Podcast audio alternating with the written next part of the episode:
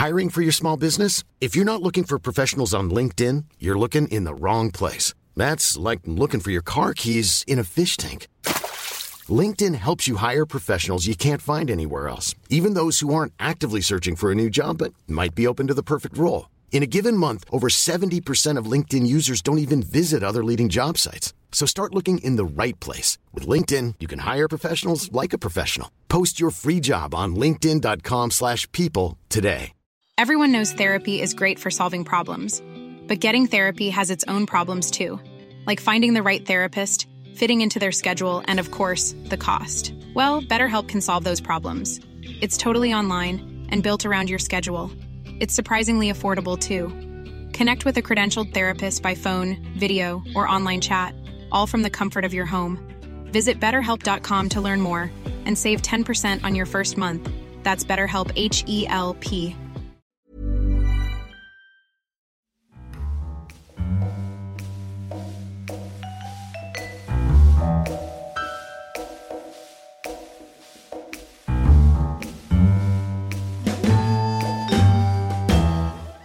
Welcome to the Curzon Podcast. This is a special episode to mark the re release of Howard's End, and we are here with our guest, Samuel West.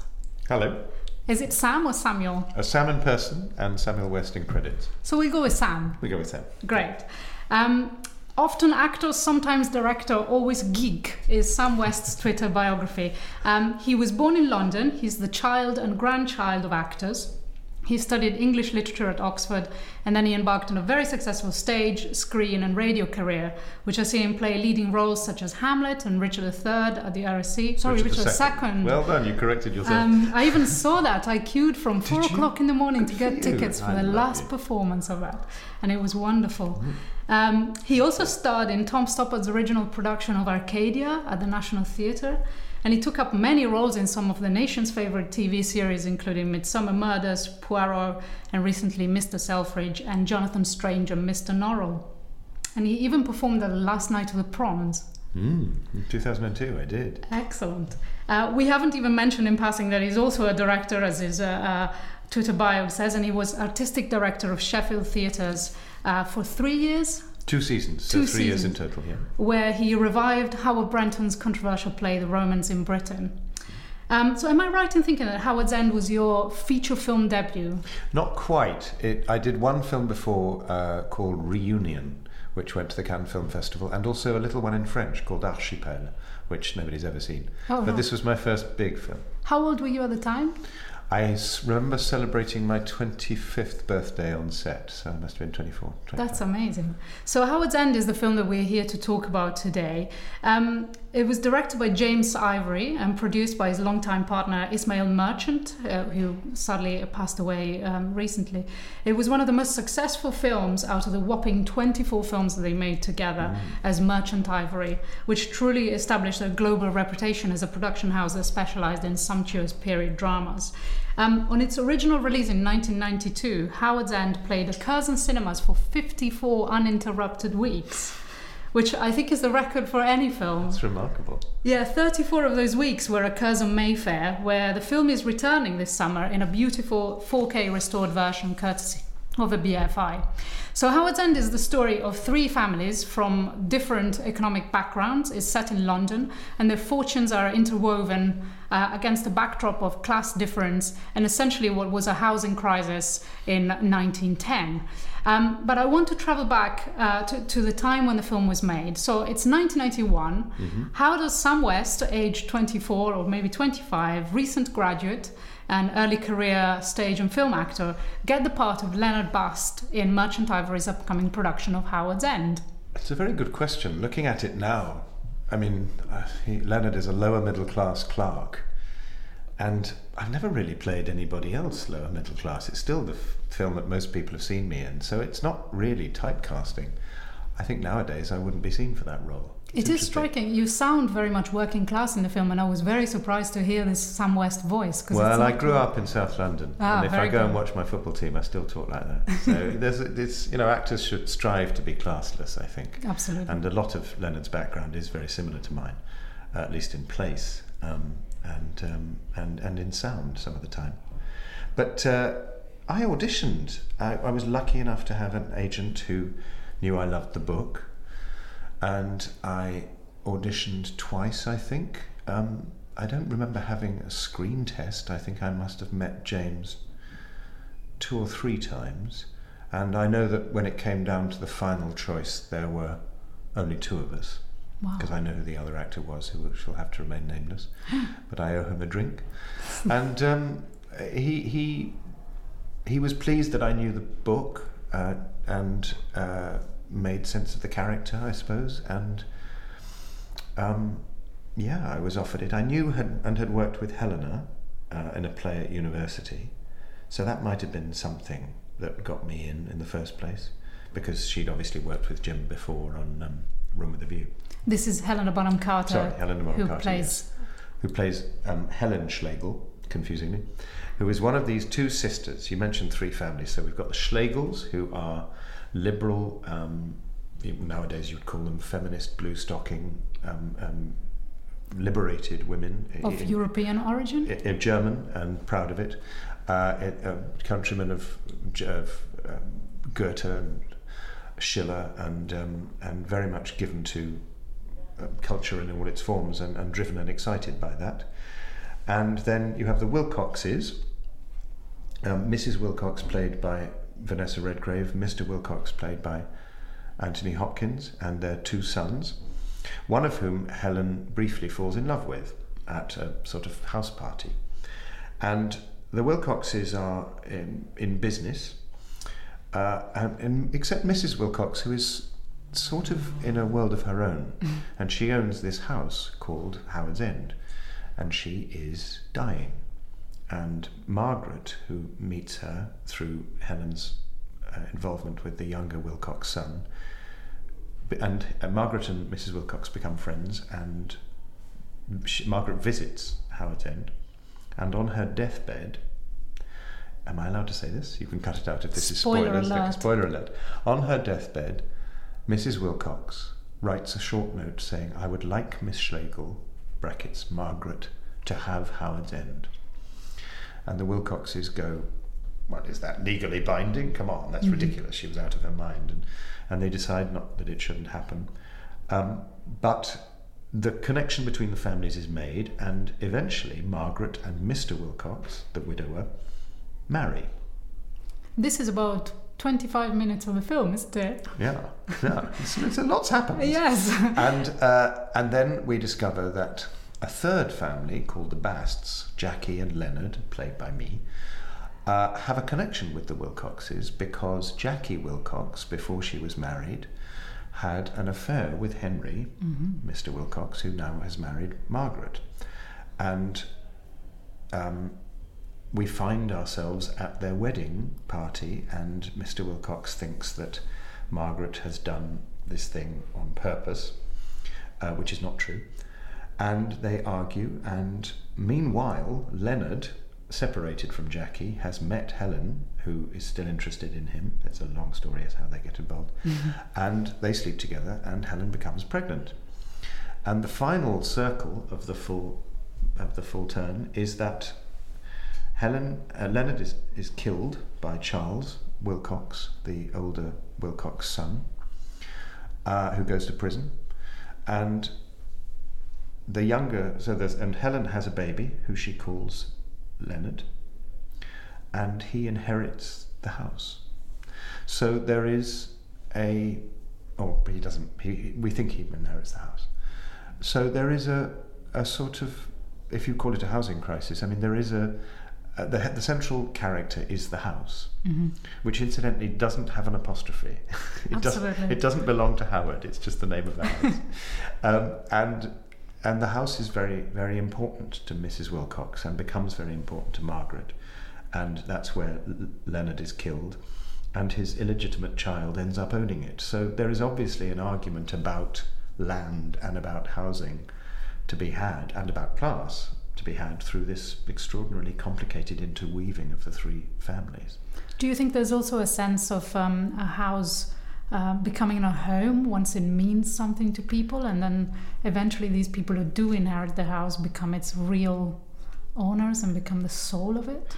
I think it's hard to say that Mrs. Wilcox didn't inhabit it. Mm. I'm not sure Mr. Wilcox and the other Wilcox children did quite, but Mrs. Wilcox, when we first meet her in, in, the in the book and also in this beautiful shot in the film, which is I think the first shot of the film of Vanessa walking over the the um, the, the wet lawn and pulling the dew up with her, her skirt of her dress. Uh, she is basically associated with the house and, and is it really. Um, and um, she feels something for it that she thinks only Margaret will understand. Mm. And gradually, eventually, I think Margaret comes to understand it. But yes, Forster is very um, supportive of that identification with the place you were born. I mean, the Wilcoxes lose their house because the, the lease runs out. And Helen and Margaret and, and Mrs. Wilcox, during one of their days out in London, she says, We're going to lose our house. And, and, and Mrs. Mrs. Wilcox says, Oh, how terrible. And Margaret says, Oh, well, no, we can get another one. And she says, Yes, but not, not, not, not the house you grew up in, not the house you were born in. That, that you can only ever, you know, have that one. And she seems to feel it deeper than, than well, it's like running through her like, like seaside rock. Mm-hmm. And Margaret goes, Oh, is that what houses are? And, and sort of seems to learn from Mrs. Wilcox a little bit about about the um, the identification with this central character, you know, which is the house. Um, so it's quite hard to make a, a, film in which the central character doesn't speak, but somehow it, it, sort of does speak, and it is there, and it's it's very beautiful. It also appears quite rarely the house, the actual Howard's End. There are lots of other interiors, lots of other homes, lots of other houses. Yes. But you see Howard's End only at crucial moments. And interestingly, you mentioned the opening shots with Vanessa Redgrave walking through the lawn, and that's replicated later when Emma Thompson's character Margaret finally does get to Howard's End for the first time, Yes. and she does the exact same walk, and She it's does. almost as though, yes, finally, you know, this house is where it belongs with the person Yes. in it that, that belongs in it. So- There are, there's a there's a story that they're told that there are um, teeth, pig's teeth, in a particular um, tree, a horse chestnut tree. Although in the book it's an elm. Of course, there aren't any elms anymore, so you have to change it. But there was this huge horse chestnut in the in the in the foot of the garden, and Margaret looks for the teeth and and finds them. And I think nobody else really believes the story, but she hmm. finds them and goes, "Okay, so that's." That's I'm, I'm meant to be here somehow, you know. That's part of me now. She mentions it to Mr. Wilcox, and he doesn't even know the story. He's never heard the story. He's never heard the story. Yes, that's a very telling moment. Yes, it's almost as though the two women are actually sharing some secrets that the men don't know. Well, that sense of sharing across boundaries. I mean, famously, this is the book where the phrase "only connect," which is now, you know, brilliantly famous and successful quiz show, um, but uh, but originally is mentioned for the first time in this book. Uh, in fact, it's the it's the it's the motto of the book, isn't it? It's actually underneath um, the title in the in the first edition. And uh, Forster's point is that I think men in particular, are, and men in business in particular, are very good at compartmentalizing things and not making connections between, um, well, um, their actions and their consequences. Perhaps would be the nicest way of putting it. And uh, and the women, conversely, do that across class and across um, and across time uh, and generations and across houses in this case. Where did you encounter Ian Forster's book for the first time? And is there something in his work that particularly attracted you to, to work here? It was. I'm. I'm sh- um, ashamed to say it was my favourite novel. It's. Um. It's too wonderful when you meet a book. I was a 15-year-old sort of left-leaning, um, vaguely hippie-ish student, and it completely knocked me sideways, as it still does. A lot of 15-year-old vaguely left-leaning people. Um, I found Forster's sort of quiet, grey politics, as in not sort of black and white, uh, very, very powerful. And, and also moments where he would just come out of the book and say, you know, this is what I think and so should you, because I think I'm right. Uh, and I was captivated by the book and, and read it um, many times. And then, yeah, extraordinarily luckily had the chance to be in it. I mean, I think knowing a book very well is not always a good idea when you're in an adaptation of something. But in this case, if you've got Ruth Prawer Jhabvala writing the screenplay, you, you know, you know it's going to be it's going to be a version as as any version has to be, but it's going to be a good one. You also have a part in a film called Carrington, which is about um, Dora Carrington and Lytton Strachey, Strachey, yeah. uh, who were friends with Forster, and they were all part of the Bloomsbury group, which included Virginia Woolf famously. Um, so I, I, guess you're attracted to literary work. Well, I, again, I was just very lucky to be in that, and also the second time I worked with Emma Thompson. I count myself oh, extremely yes. lucky to have done two films with Emma, and I hope might do another in, in, in the course of time. But yeah, two enormously enjoyable jobs um, at the very beginning of my career. Excellent. So I wanted to talk a little bit actually about Emma Thompson and about the extraordinary awards journey of the film mm. because Howard's End was nominated for nine Oscars. Mm-hmm. Uh, it won three, including yep. Best Actress for Emma Thompson, mm-hmm. and it was her first Oscar win. Mm-hmm. Um, she went on to win a, an Oscar for Best uh, Screenplay. She's still the only person to, to win as a writer and She's a performer. Absolutely extraordinary, I think. Uh, and uh, Howard's End also won Best Screenplay and Best Art Direction. Mm-hmm. And it was also nominated for 11 BAFTAs, including Best Film and again Best Actress for Emma Thompson. And you were also nominated for a BAFTA. I was. And I was wondering how you experienced this successful journey of this film and whether the awards context was as much of a circus as it feels like these days, or what did it mean at the time? I worked with Glenda Jackson on a radio play recently, and she, she told me that um, she discovered that the second time she won a Golden Globe was when she opened the Hollywood Reporter and it was on the inside page, about page three. She'd won a Golden Globe the pre- previous night, and I said that is incomprehensible to me. Absolutely, and she's like, no, it was very nice, you know lovely to read that in the paper. But there was no ceremony, and she hadn't been invited, or that they had, and she hadn't gone, or whatever. What year was this? Oh, it was 1970 sometime. Wow. Uh, the BAFTA that I was nominated for um, was uh, I, I, lost to Gene Hackman, which was wonderful to, to, to lose to lose to him in Unforgiven. You have to um, lose to someone, yeah, exactly. And okay. uh, and I went to the BAFTAs, but they weren't on television then.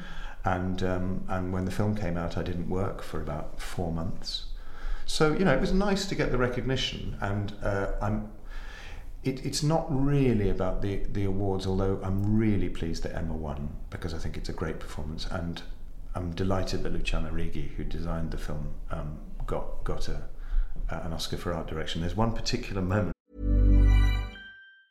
Hey, I'm Ryan Reynolds. Recently, I asked Mint Mobile's legal team if big wireless companies are allowed to raise prices due to inflation. They said yes. And then when I asked if raising prices technically violates those onerous two-year contracts, they said, "What the f*** are you talking about? You insane Hollywood ass."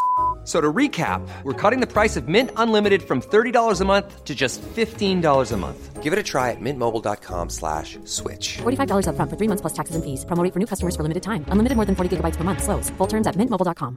Planning for your next trip? Elevate your travel style with Quince. Quince has all the jet-setting essentials you'll want for your next getaway. Like European linen, premium luggage options, buttery soft Italian leather bags, and so much more and it's all priced at 50 to 80% less than similar brands. Plus, Quince only works with factories that use safe and ethical manufacturing practices. Pack your bags with high-quality essentials you'll be wearing for vacations to come with Quince. Go to quince.com slash trip for free shipping and 365-day returns.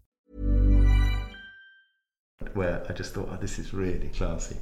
In our flat, the, the live in a little flat that was filmed in near Borough Market. Um, tiny little place that really hadn't been redecorated since probably the book when the book was set in about 1908. And there's a shot where a train goes past, and you can see Jackie in my bed. And uh, they do the they do the train with that old sort of Arnold Ridley ghost train thing of, of a, a, rotating triangular pillar covered in mirrors that you shine, shine a a spotlight on and they spin it and the, the, train things seem to go past the window and that was really simple and that worked and you put the noise of a train on afterwards. But the moment that I that I love that I have to point out to people is that Jackie who has had a past as a prostitute and um, uh, is now of the age where she thinks you know is my skin still good uh, dyes her hair. And rather than just go to uh, you know get the get the hair done modern in a modern way. Um, the, the, the production design and the makeup and hair said, okay, what should, would she have done as a woman in in um, 1908? So she bleaches it, and then she turns it yellow with turmeric, wow. which is what people use to make yeah. blonde. And if you look very very carefully in that scene, you can see the stain of yellow from the turmeric on her hair on her pillow. What an amazing touch. Yeah, well, that's how you win Oscars for production design. Absolutely. That's very impressive. Do you have any other very vivid memories from the set or any stories that you can share with us from Um, that time? I remember there's a scene where I have to go to the house to try and find Helen, and um, who, um, you know, is at the time carrying my child without me knowing, and uh, we, I we, I got off the train and walked up to the station master who was an extra and didn't have any lines, and um, I said, uh, I'm looking for a house called uh, uh, Howard's House. And he said, Howard's End, sir. Yes, uh, straight up, first on the left, you can't miss it, two stories, uh, eight windows. I said, that's, that's, and the James said, cut. I said, that's a very good description. How did you know? He said, read the book, didn't I? Excellent. Another fan. yeah. it's very good. Um, so, uh, yeah, there was, it was a very happy shoot. I remember I did 28 days on it um, uh, over a few months, and then we did a reshoot at the end. There was a little bit more of the Helen Leonard story. So there's a scene where I'm walking down uh, a road, flapping on a very hot day just before I get killed, where I'm extremely tanned because I've done another film in between, and it doesn't match up at all. Um, nowadays, they just digitally change the colour of my skin. But the reshoots went well, and it was very nice to be told after the shoot that they liked what we were doing and they wanted to do more of that. So there's a little bit more of, of Helen and, and Leonard. Um, but yeah, one of the very happiest jobs I've ever done. That's great.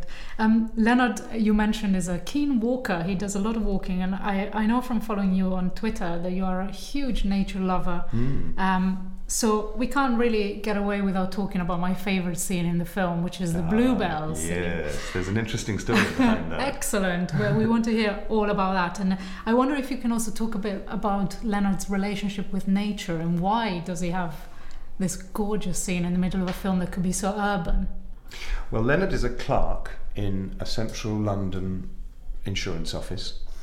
Um, I, uh, there's one thing I did actually that I hadn't thought of for years and years as part of my preparation for the role. It sounds very grand to call it preparation for the role, but I grew one of my thumbnails because clerks used to have long thumbnails to help them count things.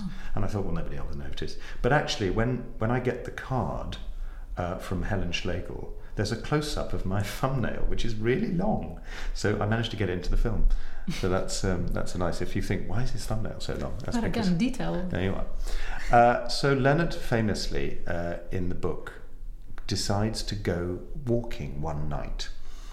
He presumably takes the tube out to the end of the district line, something like Wimbledon, which would have been a village at the time, and then just walks on the South Downs or just keeps going. And um, he doesn't really know where he's going, and he forgets to bring any food. He's got a packet of cigarettes to make, you know, start stave off the, the hunger pains. And it's a very important moment for him, uh, not because it's magnificent, but because because he does it. He doesn't really expect to find anything magnificent, and he and he doesn't. And then through an action, a strange action of losing his umbrella and going back to the Schlegel's house to pick it up, he gets into conversation with them, and and um, and they talk about this journey that he's taken. And it's really the making of Leonard, because he, he he's he's got all these pretensions about you know wanting to be accepted in polite society, and he's the descendant of agricultural labourers, and he doesn't really belong in that society. And suddenly he realizes that, and he drops all the pretension. And there's this wonderful conversation where uh, he says, "Yes, I walked all night," and and and one of the sisters says, "And did you see the dawn?" He says, "Yes." Suddenly it got light, and the other one says, "And was it magnificent?" And Forster says, with unforgettable sincerity, Leonard said, "No, it was only grey." And suddenly, all the pretension drops off him, and they see the dignity of the man, and the, the, you know what what Forster calls the spine that might have been straight. You know, swapped the dignity of the animal for a tailcoat and a couple of ideas. It's a brilliant phrase. And um, and so uh, we played this scene, uh, and and it was really important because they go, there's something about this man. They get they get interested in him, which turns out to be fatal. Uh, but they want to know him again, and and um, and then we did the walk. We filmed the walk, and I and I walked through these extraordinary bluebells. And this was the only time that James Ivory and I ever had what uh, sort of um, amounted to a, a disagreement. Because I said, um, Jim, I, I've, I've got this line, you know, where she says, Was it magnificent? And, and I say, No. And it's really important that it shouldn't be magnificent. And yet I'm walking through these extraordinary blue. It's not just the most beautiful thing I've ever done in a film, but possibly the most beautiful thing I've ever done in my life. uh, and he said, Oh, but it has to be beautiful. Otherwise, where are we? And, um, and it's become a really iconic image of, of the film. And um, so, you know, that, that was just one way of looking at that scene that you know we had these amazing carpeted bluebells just behind the, the, the house in, in Oxfordshire. Uh, and they, they were out in April. And he said look we're going to shoot. And we went and we shot and and the rest is history as it were. But um, but it doesn't really make sense of Leonard saying it was only dull. So um, yeah we had a disagreement about that. But I'm very glad we did because it's a beautiful moment. Excellent. So the it's interesting that you say um, about how you know he decides to drop his pretensions. Because then what what I think Helen says to him is were you following your ancestors? Were you trying to go somewhere in rural nature and find yourself there? And obviously that's a completely romanticized idea about this man that she has. Yes. she's probably picked it up from literature. Yes well I mean when they when they when they get into the boat they they have this moment where um, you know, the, where the child is conceived after the wedding, where Leonard goes off and Helen goes with her, and and and and she says, you know, you're not just that. You're you're mm. you're your culture and ideas. And, and he says, no, that's for rich people to make them feel good after their dinner. It's absolutely clear-sighted, cold I, thing of you know this is this is not my world and you don't know. It's a very interesting moment in the book where he's he's trying to he's reading Ruskin, who's got this beautiful prose style, and he tries to copy Ruskin and describe, you know, his flat, and, and he decides it doesn't work, and that the phrase for his flat is, his flat was dark as well as stuffy. And I remember, I remember thinking, I trust Forster now. I trust him because he puts stuff in like that. And I trust Leonard, actually. Um, playing Leonard was really interesting because I'm not sure in the book that Forster quite knows who he is. He knows who he represents, you know, he's a man on the edge of an abyss who falls into it and is killed. And, you know, we know those people, and there are just as many of them as there were then. Um, and the question is, what does society do about them? And Mr. Wilcox famously says, the poor are poor, one is sorry for them, but there it is. And I, I think that's not too far away from current government policy about people like that um, which you know is a bit depressing given that it's hundred and something years since. But um, I think I think Leonard stands for something in the book, which Forster didn't know quite as well as he thought he did. So embodying somebody like that and having to play him and make sense of him um, was really a, a nice challenge. And on the whole, people seem to think that you know he became a real person, and I'm very proud of that. You mentioned something that James Ivory said to you. It has to be beautiful. Mm. This sentence to me describes his cinema. It has to be beautiful. Everything in his films looks absolutely sumptuous. Mm. And we mentioned the production design by Luciano hmm. Arrighi, mm. uh, the costumes by Jenny Beavan, hmm. Beavan, mm, even, Beavan yeah. who is now you know double, triple Oscar winner, yes, an absolutely incredible talent. And everything in his films looks so opulent. But I've actually heard recently that Merchant Ivory, in fact, worked with very small budgets. Oh, they oh, yes. relied on the kindness of friends. Yeah, they both most of the stuff that Luciano puts in the back of any posh uh, posh interior is borrowed. It's it's amazing. It. It's amazing well, that's, I mean, that's how producers work. Yeah. You know, I mean, uh, Ismail was was was famously um, he would he would grin and nod happily if you called him a rogue, but um, you know that sort of that that sort of. Um, hand to mouth existence that said, you know, we have some rich friends who might lend us a, a couple of statuettes and we're going to film the fuck out of them. You know, let's uh, let's see what we can get. Let's see what, what we can get out of them uh, is exactly how you have to make films if you're not making them with you know major studios. Yeah, so filmmakers and look for budget, go and find some posh friends. Yeah, but I think, I think it's important we say something else about Jim because you know his films are are beautiful and the the BBC are just about to make a, a, a well have just made a television adaptation of of Howard's End, and I think it's it's going to be a different way of telling the story.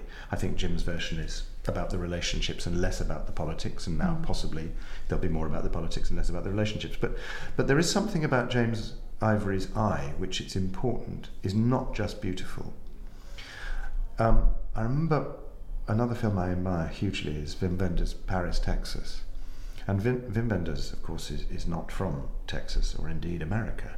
And he used to be asked when he was filming on location where he was from, and he always used to say Europe rather than you know, Germany.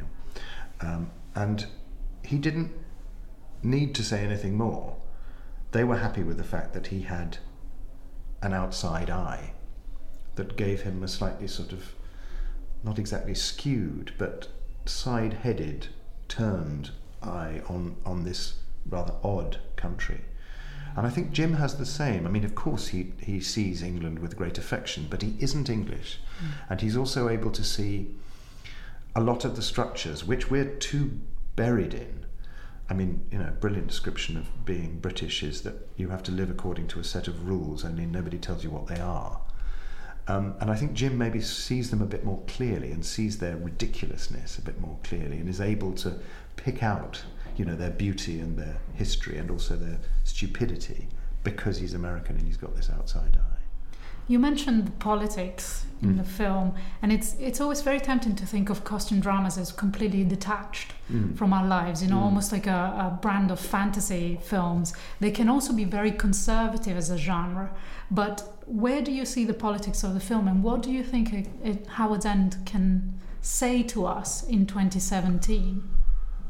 Well, I mean, I'm sure that conservatives and left wingers alike would agree that it has something to say about social mobility and how the Wilcoxes believe that social mobility is a mistake uh, and that, you know, as, as Mr. Wilcox says, the poor are poor, one is sorry for them, but there it is. And that, you know, people are in certain classes for certain reasons and uh, one can treat them well. Uh, one can tip them, for instance, which Mr. Wilcox says, you know, tip everywhere, that's my motto. Uh, but one doesn't really want to tip them so much that they have so much money that they could move out of their situation and, and become one's neighbours. And uh, indeed, when they try, they get killed, which is what happens to Leonard. You know, he he's mixed up with the Schlegels because he loses an umbrella. He engenders a child with one of them, and he's murdered. And um, you know, Forster's saying he's not saying stay where you are, lower classes. He's saying just you know this is this is the thing that comes to bear on somebody who tries to move. And i'm not sure that really has changed very much. I think we still see an underclass you know we're four weeks today away from the grenfell tower fire which is in north kensington um, and in south kensington the same bit of the same constituency. You know that that the idea that you would clad your home in flammable cladding in order to save a few hundred thousand pounds is absolutely unthinkable. Um, so that division exists, you know, down the road. Um, and so in this case, I think the story is not particularly conservative. I don't think the filmmaking is as radical as possibly it might be telling that story, but uh, I think it's I think Ruth's script is very sensitive to those um, to those beliefs and and honours Forster's, you know, vaguely left-leaning belief that things should be more equal and people should be more mobile. Well, that's an excellent place to end it with some idealism, optimism, and hope for the future. Um, Howards End is re released by the BFI in a stunning 4K restoration. I've just seen it on a big screen, it's amazing. Uh, it's on 20, uh, Friday 28th of July. You will see it Curzon Mayfair, and you absolutely should, particularly if it's your first time watching this film. Mm. Uh, but if you are a returning viewer, I absolutely encourage you to see it. Uh, Sam West, it's been a pleasure talking with you. Thank you, Thank you much. so much for your time. Pleasure. Cheers. Bye.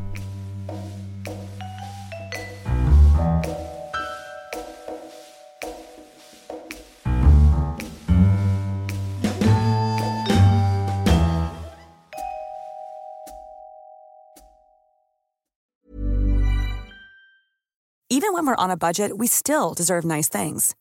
Quince is a place to scoop up stunning high-end goods for 50 to 80% less than similar brands.